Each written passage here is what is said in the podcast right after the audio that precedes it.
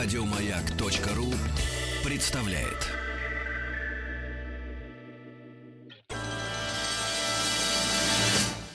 Кафедра. Здравствуйте, дорогие друзья. Огромное спасибо за то, что в этот праздничный, не только для Москвы, но я считаю, что для всей страны день, э, Ваши приемки настроены на частоту радиостанции «Маяк». Вы слушаете кафедру или листаете научно-популярный журнал «Кафедра». Меня зовут Игорь Ружеников по-прежнему. Друзья, есть не одно событие, которое произошло, ну, там, плюс-минус несколько дней, 204, 204 года назад. Ну, вот могло так произойти, что не отмечали бы мы сегодня этот праздник, правда? Изобретение велосипеда и наполеоновские войны. Рождение импрессионизма и появление фотографии – Восстание декабристов и манифест коммунистической партии. Все это Великий Девятнадцатый. Друзья, у нас сегодня в гостях кандидат исторических наук, заслуженный работник культуры Российской Федерации, заместитель директора по научно-методической работе Государственного музея обороны Москвы Лидия Леонидовна Ивченко. Здравствуйте. Здравствуйте. Здравствуйте за то, что вы выходной, пусть частично, вы отдали радиослушателям радиостанции «Маяк». Это дорого стоит. С праздником вас. Не стоит благодарности. Вас также с праздником. Спасибо. Всех наших радиослушателей, где бы они ни находились. В 1812 году 7 числа, я постоянно забываю по старому стилю, какого там, сколько надо отнимать, 11 или 12, 26 августа. 26 августа произошло самое, ну, вот это такая грустная статистика, кровавая. Самое кровопролитное однодневное сражение за всю историю человечества. По-моему, самое кровопролитное сражение 19, 19 века. А для нас это вообще знаковое событие — Бородинская битва. У меня такое предварение, я прошу меня извинить. Я вспоминаю свое детство, вспоминаю юность, исторические, больше даже не исторические, а околоисторические круги э, мне рассказывали про практически Господа Бога Кутузова. После 90-х годов лодка поплыла в обратную сторону. Почему-то решили, что Кутузова надо сбросить с паровоза истории. Вот. И, опять-таки, не из академических кругов возник Барклай де Толли. Вот. А Кутузов был плохой. Mm-hmm. Кутузов все проиграл. Вот. А только вот Барклай де Толли до сих пор, когда мы говорим о Бородинском сражении, мы почему-то не настраиваем свои приемники на радиостанцию «Маяк», когда приходят действительно специалисты в этом вопросе. Я, не выучив название вашей книги, прочитал ее от корки до корки. На мой взгляд, э, книга, которая, как сегодня уже оказалось, выдержала, выдержала три издания. Первое издание 2009 года. Ваша книга, которая посвящена Бородинскому сражению и все, что связано с ним не вокруг да около, а непосредственно, я считаю, что это такой, как говорит молодежь, э, мастрит для всех, кто интересуется отечественной историей, кто хочет разобраться все-таки, то ли или Кутузов, как минимум. Что такое что такое батарея Раевского, почему она стала Раевского, а не Курган. Вот у меня сегодня радиослушатель вспоминал батарею Раевского, и я mm-hmm. ее тоже с детства знаю как батарею Раевского, хотя батарея Раевского она не была в то время что такое битва при Москварике, откуда это, и так далее, и так далее. А теперь, пожалуйста, я прошу прощения, я еще раз прочитаю вашу книгу и название не запомню. Это не вы ее так называли. Ну, прежде всего, название книги «Бородинское сражение. История русской версии». Вот. То есть в основу книгу, э, книги легла моя кандидатская диссертация, которая имела, конечно, другое название. Она называлась «Бородино источники историографии проблем исторической реконструкции, но для книгоиздания было вот найден такое, как кажется, более привлекательное название. То есть история русской версии, она предполагает загадку. Как минимум, она предполагает как минимум еще не русскую версию. Ну, и не русскую версию, ну, да. да, потому что они существенно Понятно. расходятся. С вашего позволения мы коснемся не просто русской версии, а коснемся именно вашей версии, которая мне весьма симпатична. Ну, мало того, интересна, она еще и симпатична. Вот как недоучившемуся, а точнее, не ста... доучившемуся, но не ставшему историком-историку. Давайте мы начнем с самого начала. Пожалуйста. Начало Бородинского сражения. Это все-таки Бородинское сражение или не Бородинское сражение? Или это Шевардино? Ну, э, я согласна с той версией, которая э, у нас э, явствует из источников. То есть моя версия, то есть каждый историк старается, создавая свою версию, прежде всего вчитаться в источник. И прежде всего выяснить, скажем так, критическое отношение к источнику, выяснение целеполагания и так далее. Поэтому вот на основании только этого может рождаться чья бы то ни было версия. Все остальные версии, которые рождаются по причинам, допустим, общественного настроения, да, и прочее, то есть они То, что мы так любим. отражают, как сказать, исторический процесс жизни общества, но они не отражают исторического познания. К историческому познанию это не имеет отношения. Хотя очень часто действительно это путают. Вот. А что касается Бородинского сражения, то, э, собственно, изучая источники, и вот совсем недавно даже вернувшись к теме э, Шевардинского сражения, можно сказать так, что это был неизбежный пролог Бородинского сражения. Пролог. По той простой причине, что русские войска, э, расположившиеся на Бородинской позиции, должны были выяснить направление движения и предполагаемое направление главного удара Наполеона. Вот. И им могло быть, э, их могло быть два. Это старая Смоленская дорога, тот самый обходной маневр, от которого в конечном счете Наполеон отказался. То есть часть войск Наполеона пошла по старой Смоленской дороге, но, как отмечал еще Клаузевец, их было явно недостаточно. Явно недостаточно. Вот, либо это, как даже признавал британский известный историк Дэвид Чандлер, э, либо это будут раста- весьма расточительные удары по фронту. Вот в конечном счете Наполеон остановился, опять же, по словам Клаузевица, на, на наиболее простой, но наиболее затратной форме атаки – это лобовой удар. Лоб. Да, поэтому э, сражение при Шевардино оно дало возможность, в общем-то, понять, что опасности подвергается левый фланг, поскольку, местность именно там э, как бы провоцировала нанесение главного удара. Но вот будет ли это фронтальный удар, или же все-таки Наполеон предпочтет глубокий обход, э, на день Шевардина оставалась загадкой, которая разъяснилась, ну, по-видимому, уже к концу дня, хотя все равно оставались сомнения. Эта загадка была для обоих полководцев. В общем-то, и для Наполеона, поскольку, поскольку э, нужно было, чтобы э, его войска, раз, э, его э, войска ознакомились с местностью, разведали дороги, вот, так же, как и наши, собственно говоря, чтобы выяснить э, те возможности, которые давала старая Смоленская дорога. То есть расположить там большую группировку войск из-за болотистой местности, из-за множества завалов, э, было, в общем сложно для обеих сторон.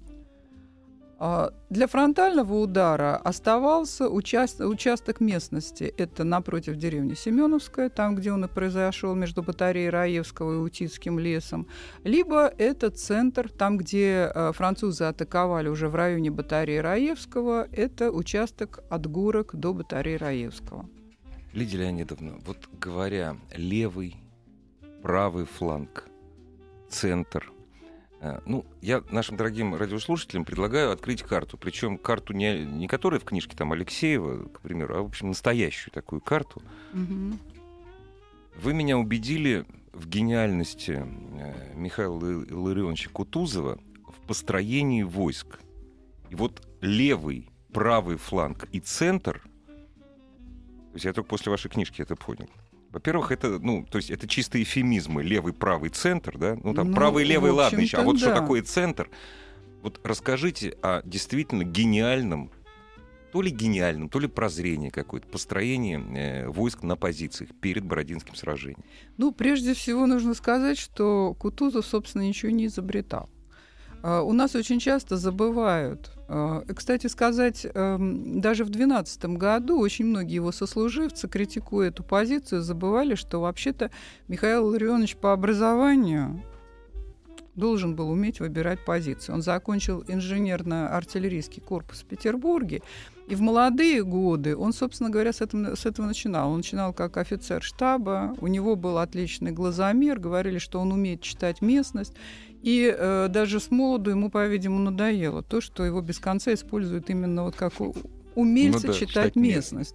Вот, и поэтому, когда в записках того же Ермолова пишешь, от, читаешь о том, что не везде проходили дружки Кутузова, вот не каждую особенность позиции он изучил, да Кутузов, собственно, и не должен был заглядывать под каждый куст, да, там, изучать каждый овраг. То есть ему вполне достаточно было бросить беглого обзора, чтобы понять уже все э, там оборонительные возможности этой позиции, поскольку он э, собирался давать именно оборонительное сражение. Что касается расположения войск, то, как писал в своем труде Жемини, это один из историков Клаузица, Жемини, которые подводили итоги наполеоновским войнам. Который вошел в историю русской поэзии как герой самых известных стихотворений Дениса Давыдова. Да, Жемини да Жемини, и продолжу обводки не полслова. Вот, но он, как говорится, дорого нам не только этим. Вот он, например, он писал э, о том, что очень часто э, даже специалисты путают, когда речь идет о боевых порядках или, э, располо... или боевом расположении армии. Расположение армии... В чем разница? Да, я не... Расположение армии накануне сражения, когда не выяснилось еще намерение неприятеля, может быть более свободным, там ширина, протяженность фронта может быть более растянутой. Вот. А что касается боевого порядка армии, это уже то, как войска в конечном счете выстроились накануне сражения и как они готовы встретить неприятеля. Вот как раз э, у Кутузова вот этот процесс, э, как говорится, он не сразу не стал занимать русские войска не стали занимать на этой позиции, становиться в боевой порядок, что, собственно говоря, доказывает и расположение второй западной армии накануне Шевардинского сражения.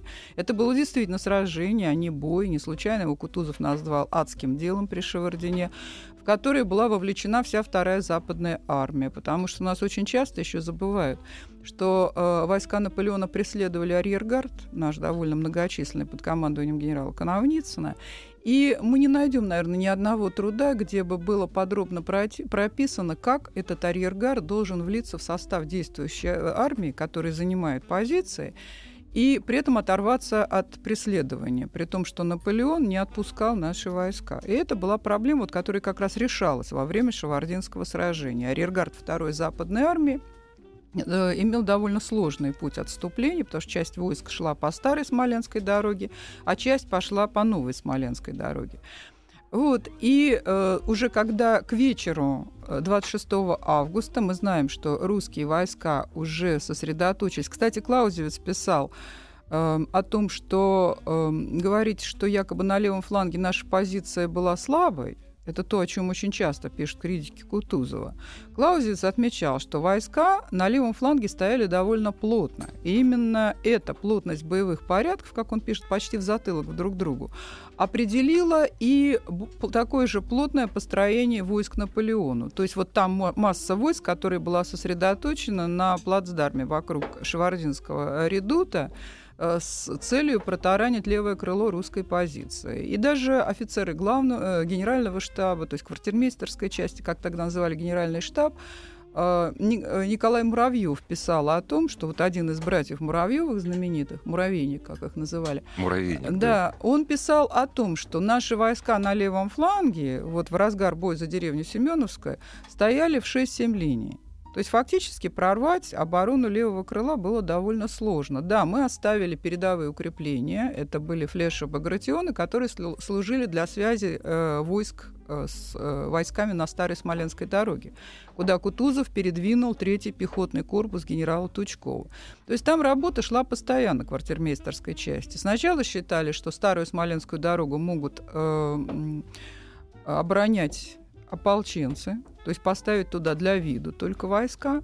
Потом пришли к выводу, что старая Смоленская дорога проходима. Это открытие неприятное. Сделал князь Петр Иванович Багратион, войска которого выходили на позицию при Бороде именно по старой Смоленской дороге.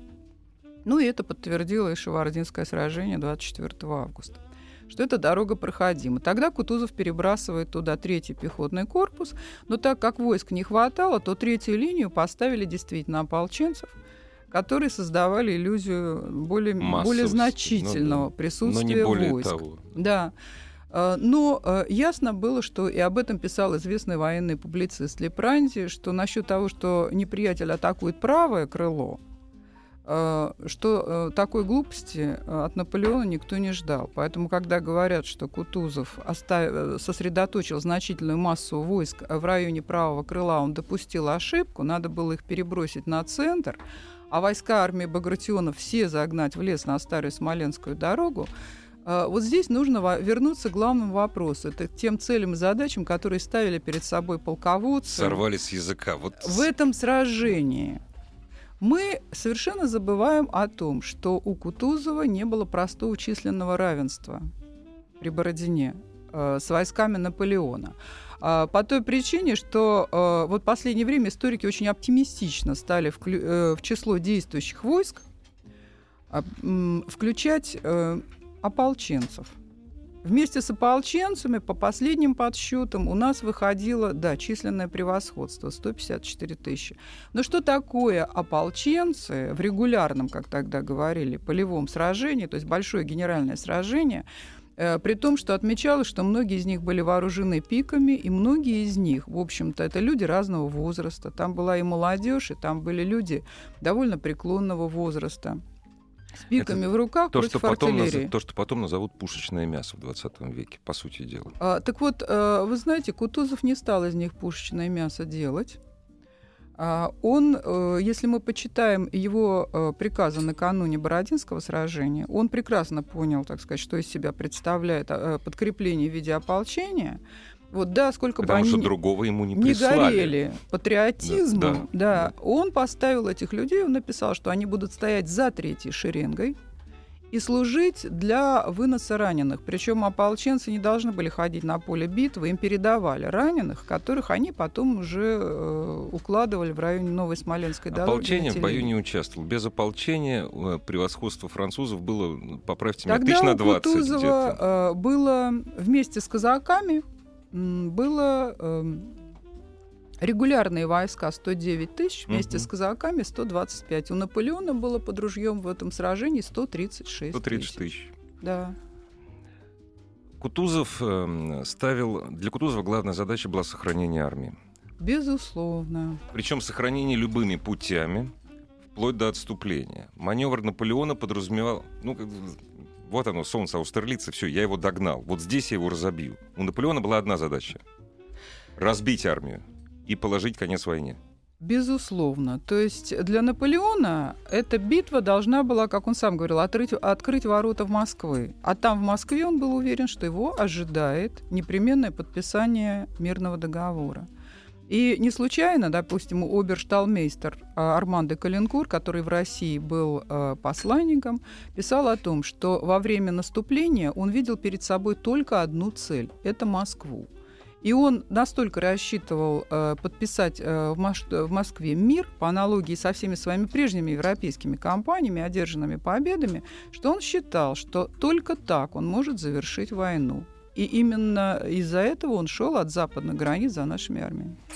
А родственник Калинкура Москвы так и не увидел. Остался на Бородинском сражении. Он же родственник? Это его брат ну родной. Вот. Да, Дорогие Арман друзья, Агюст. дойдем мы до могилы французской кавалерии. Я надеюсь, мы дойдем до окончания Бородинского сражения сегодня. Новости, новости спорта. Оставайтесь, пожалуйста, с нами. Читайте, слушайте научно-популярный журнал «Кафедра».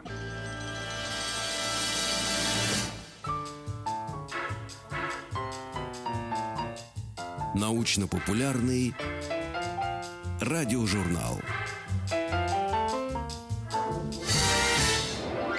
Кафедра. Изобретение велосипеда и наполеоновские войны. Рождение импрессионизма и появление фотографии. Восстание декабристов и манифест коммунистической партии. Все это Великий девятнадцатый. Трудно найти более описываемое событие в нашей истории XIX века и, как оказывается, более загадочное, чем Бородинское... Нет для специалистов, конечно, чем Бородинское сражение. 7 сентября 1812 года, если считать под... 100, ну, 7 сентября 2016 года, очередной юбилей Великой битвы. Кандидат исторических наук, заслуженный работник культуры Российской Федерации, заместитель директора по научно-методической работе Государственного музея обороны Москвы Лидия Леонидовна Ивченко сегодня у нас в гостях. Э, поскольку, ну, все мы, конечно, галопом по Европам приходится спешать. Да. Практически как вот конница, как кирасира Калинкура вот, угу. на Курганную вот в качестве шутки можно сказать так. Наполеона погубила самонадеянность, и, знаете, шутка семейственность, там Багарне вперед шел. Самонадеянность погубила Наполеона. Безусловно. Э, самонадеянность, которая э, была связана с успешными войнами, и можно даже сказать, э, уже с 1807 года. Ну, конечно после вот этого, что называется, когда мы сыграли в ничью при прессе Шейлау, как говорили наши офицеры, вот, и как пишут э, историки XIX века, уже битва при прессе Шейлау заставила его задуматься о непрочности людских деяний. То есть во Франции был объявлен досрочный опять набор по той простой из-за того, что были э, фактически из строя выбыл целый корпус Ажера. Э, и с того времени э, процент, мы как-то э, вот это забываем об этом, несколько восторженное отношение да, к армии Наполеона. Вот, но процент э, дезертиров, которые во Франции уклонялись от призыва в армию, неумолимо рос. Что да, потому что на войне убивают время от времени. Да, вот это и естественная ситуация. потери, которые нес Наполеон, ну, одна его фраза чего стоит, э, во время 1809 года австрийской кампании Э, во время э, сражения при Ваграме одна из наиболее, как отмечают историки, даже западные, тяжело доставшихся ему битв, он говорил, что если бы у меня были те солдаты, которые э, вот, угу, были да. в строю в 805 году, то результат был бы совсем другой. И я бы позволил себе совсем по-другому маневрировать, потому что вот эти лобовые атаки, они как раз э, говорили о том, как писали, писал тот же вот знаток наполеоновских войн Роберт Чандлер, что эти войны размывали как бы солдат, слой э, ветеранов чис- чистой пробы. Uh-huh. И на смену им приходили новобранцы, с которыми действительно просто даже не было времени их учить. Собственно говоря, такая же ситуация была и в нашей армии. То есть мы должны быть далеки, как бы, от оптимизма, потому что после армии 805 года мы несли такие же потери в 807 году и в 2012 году. Э, наша армия, даже офицерский состав, э, он наполовину состоял из тех э, офицеров, для которых это была первая военная кампания. Это было очень тяжело, это были выпускники э, кадетских корпусов, или дворянского корпуса, так называемая ускоренная подготовка офицеров. Вот а, были среди в их рядах были те, кому было вот по 15-16 лет. Ого. А что касается солдат, ну, всем известна история э, совсем молодых необстрелянных солдатах э, Неверовского, э, которые героически себя показали перед Смоленском. А вот их мало было таких необстрелянных в нашей армии или половина? Да, собственно говоря, можно смело сказать, что их была половина, половина mm. потому что накануне войны формировались десятки дивизий, которые состояли из новобранцев. Конечно же, даже корпус Раевского, да, куда входила э, значит, э, дивизия Неверовского, э, была разбавлена все-таки батальонами из корпуса Раевского. Там э, даже вот в этом знаменитом бою под Красным, арьергардом, все-таки там находились обстрельные войска. И вот одна из причин, по которой, допустим, Кутузов считал для себя возможным Э, допустим, дать более, добиваться более решительного сражения при Бородине, это если бы резервы, причем не ополченцы, а резервы, которые формировали э, граф Клейн-Михель, Лобанов, Ростовский, э, подошли к, нему накануне битвы, потому что, как тот же Кутузов говорил, или князь Багратион, главнокомандующий второй западной армии, резервы бывают полезны, когда их можно перемешать с, с обстрелянными старослужащими, солдатами. Угу. А после битвы они, как правило, бывают уже бесполезны, бесполезны, потому что у них еще не хватает опыта. И, собственно говоря, э, вот когда мы рассказываем о героизме наших войск в Бородинском сражении, действительно, они проявили такую стойкость, которую, вот я историк, много лет этим занимаюсь, но даже мне иногда, я удивляюсь, как они выстояли, потому что они стояли под пушками, на левом фланге открытая местность, это зона, как говорили, сплошного поражения, то есть промахнуться было трудно. Вот. И тем не менее они держали оборону, хотя э, из приказа того же Кутузова явствует, что э, среди э, войск Второй Западной армии были те, кто оставили поле боя. Тем не менее, Кутузов их, как сказать, пожурил. Строгих э, мер к ним предпринято не было. Вот сразу вопрос. Насколько правомерна так то, точка зрения, что в отличие от Наполеона Кутузов не занимался во время сражения оперативным управлением войсками?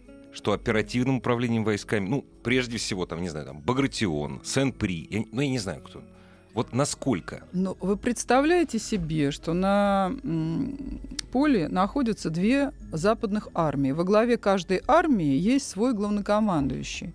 Кутузов издал приказ о том, что войска, находящиеся в этой армии, по, по, находятся по отношению к своим главнокомандующим, так же, как и они по отношению к, к нему. нему да. То есть он главнокомандующий Соединенными армиями. Э, что он должен был Это очень делать? уязвимая позиция. Для того, чтобы координировать действия, безусловно, ему нужно было находиться вот на том пункте. Ну, кстати сказать, в Бородинском сражении Наполеон почти 15 часов их э, да, да, не да, да. отлучался с места боя, потому что с, с командного с пункта. пункта. И э, упреки, которые содержались в адрес обоих главнокомандующих, в общем-то, как ни парадоксально, они одинаковые. Uh-huh, То есть uh-huh. ветераны наполеоновской армии говорили, что они не узнают Наполеона, он Но целый он день же, пробовал он, он на командном же был уверен, пункте. что его пехота не погибнет почти вся, э, штурмуя, штурмуя русские войска в лоб. Он был уверен, скорее всего. У Кутузова были другие обстоятельства. Э, что касается Кутузова, то, э, пожалуй, для него было еще важнее находиться на командном пункте, потому что если бы вот с ним произошло тоже несчастье, что и с князем Багратионом, который находился в огне, то э, управление обеими армиями в ходе генерального сражения просто было бы потеряно. Кутузов находился, командный пункт на Новой Смоленской дороге. Это то место, и это признают и сами французы, по которым Кутузов мог увести Уйти, войска. конечно, да. Это была сейчас, это довольно Чего узкое боялся Наполеон Можайское больше всего. шоссе. Да. А, тогда вот. это... а тогда это даже была не трехколейка, а пятиколейка. То есть именно по этой дороге и могли уйти войска к Москве. А то, что это придется в конце концов совершить, Кутузов, не дождавшийся подкрепления, был абсолютно уверен по тем причинам, о которых мы уже говорили.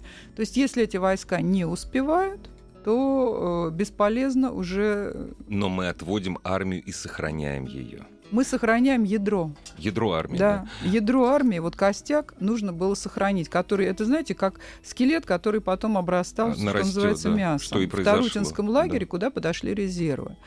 А э, при Бородино у Кутузова такого, э, он понял, что не имея никаких известий о резервах... Это интриги, вот это тоже очень важно. Вот почему обещанные там чуть, ну, там, 8, ну не 80, конечно, тысяч, почему резервы не подошли? Не успели, интриги, что не это? Успели. Просто Интриг не успели. тут, конечно, все понимали, что сражение уже идет у стен Москвы. Да.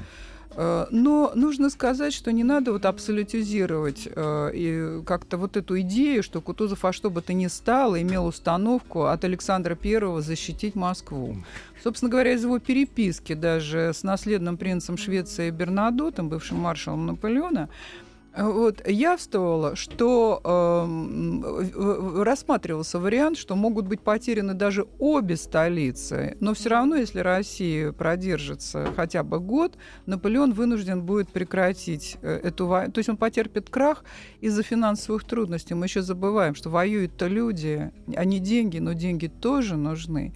И, собственно говоря, то, э, тот рубеж, до которого дошел Наполеон – он был для него очень затратным и по этой причине. Вот в Бородинском сражении французы понесли большие потери не только в пехоте, но и на, на э, заключительном этапе, на втором даже этапе. Вот батарея Раевского в центре позиции, вторая, э, э, второй опорный пункт русской обороны ее брала в основном французская кавалерия. И как опять Именно пишет... поэтому могила французской кавалерии. Да, да, поэтому ее так и называют. Если Флеша Багратиона, которая обороняла вторая западная армия, называют могилой французской пехоты, потому что там понесли огромные потери. Это действующая пехота, опять же, это маршала Даву и маршала Нея то то, что в центре э, в основном принимали участие в схватках уже кавалерийские полки, это говорит, э, как отмечал Клаузевиц, это не новое слово в тактике, а это говорит о той крайности, до которой дошел Наполеон к моменту, вот, когда он уже пытался прорвать центр русской обороны.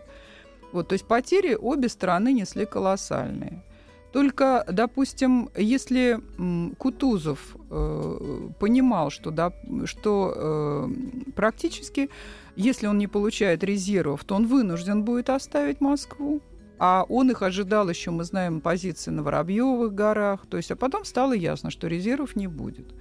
Вот, но э, сражаться до последнего солдата Кутузов себе такой цели не ставил. Но он и позволить себе этого не мог. Потом э, вот э, посмотрим на расклад вообще всей кампании. Да? Вы знаете, еще любимый, как сказать, полководец Петра Первого и Кутузов его цитировал, когда он читал лекции в кадетском корпусе, где он был директором по военной истории. Морец Саксонский. Он говорил о том, что природа всегда бесконечно сильнее людей – если э, вам удастся дотянуть войну до э, осенней кампании, то, допустим, в октябре э, потери кавалерии будут э, значительные. В ноябре неприятель фактически лишается всей кавалерии, потому что нет подножного корма. А не нужно забывать, что тогда на конной тяге было все. И пуш, и главным образом артиллерия. Вот поэтому те потери, которые нес Наполеон, для него при Бородине были невосстановимы. Кутузов уходил на соединение с резервами. Он обязательно должен был довести костяк армии до резервов. И, собственно говоря, ему это удалось. Удалось по той причине, что Наполеон был самонадеян. Насчет самонадеянности Наполеона и самого Бородинского сражения. Если говорить совсем простым языком, Кутузов не мог избежать Бородинского сражения, потому что Наполеон его догнал или во-первых, догнал. Во-вторых, э, Этого конечно, моральное, да, а, моральное. моральное состояние армии, потому что он прекрасно понимал, что, собственно говоря, с его прибытием э, связана надежда на генеральное сражение. Мы долго молча отступали, да, досадно было, да. бой ждали. И иногда вот этот моральный фактор, э, его уже нельзя избежать. Поэтому Кутузов должен был, как сказать, убить двух зайцев. Не, ну и потом зачем он пришел в армию? Бе- двух зайцев, да. которые бегут в разные стороны. С одной стороны, он должен был дать генеральное сражение, а с другой стороны, Сохранить он армию. не имел права его проиграть. Ну, да. До такой степени, Не чтобы... ставя задачу выиграть, он не имел права его проиграть. Да, да. для него это... была задача, Вообще ситуация чтобы патов... его не проиграть, и для ситуация. того, чтобы увести войска с поля битвы. Вы представляете, что такое увести после битвы войска, чтобы они не потеряли артиллерию? У русской армии вообще был переизбыток артиллерии. Чуть позже, через две минуты вернемся. Кафедра. Великий девятнадцатый. К сожалению, совсем остается мало времени. В общем, мы не дойдем даже до вечера 26 э, августа. У меня вопрос об отношении Наполеона к Кутузову. Ну, мы-то с вами знаем, точнее, не мы-то с вами знаем, все знают прекрасно, что Кутузов всю свою жизнь провел в сражениях. Вот, что, разумеется, является абсолютной неправдой. Вот. Э, Наполеон знал Кутузова по проигранному сражению. И не зря он Аустерлиц вспоминает. Знал ли Наполеон, что к этому поражению Кутузов не имел никакого отношения? И знал ли Наполеон, писал ли он об этом после, знал ли он, кто такой Кутузов, против кого он воюет? Ну, э, давно уже замечено за Наполеоном, что он никогда не отдавал должное своим противникам. Ну, до, до, до определенного момента это играло очень положительную роль. А, я имею в виду мемуары. Угу. Не, допустим, не любил, да? Да, допустим, вот в британской историографии была такая э, ситуация, когда м, цитировали, все знали, замечание, которое Наполеон сделал герцогу Веллингтону, и один из британских историков заметил, вообще это очень стран, странный Это жанр. когда сделал Когда эти побежденный- После Ватерлоо? Э, Да, на острове Святой Елены.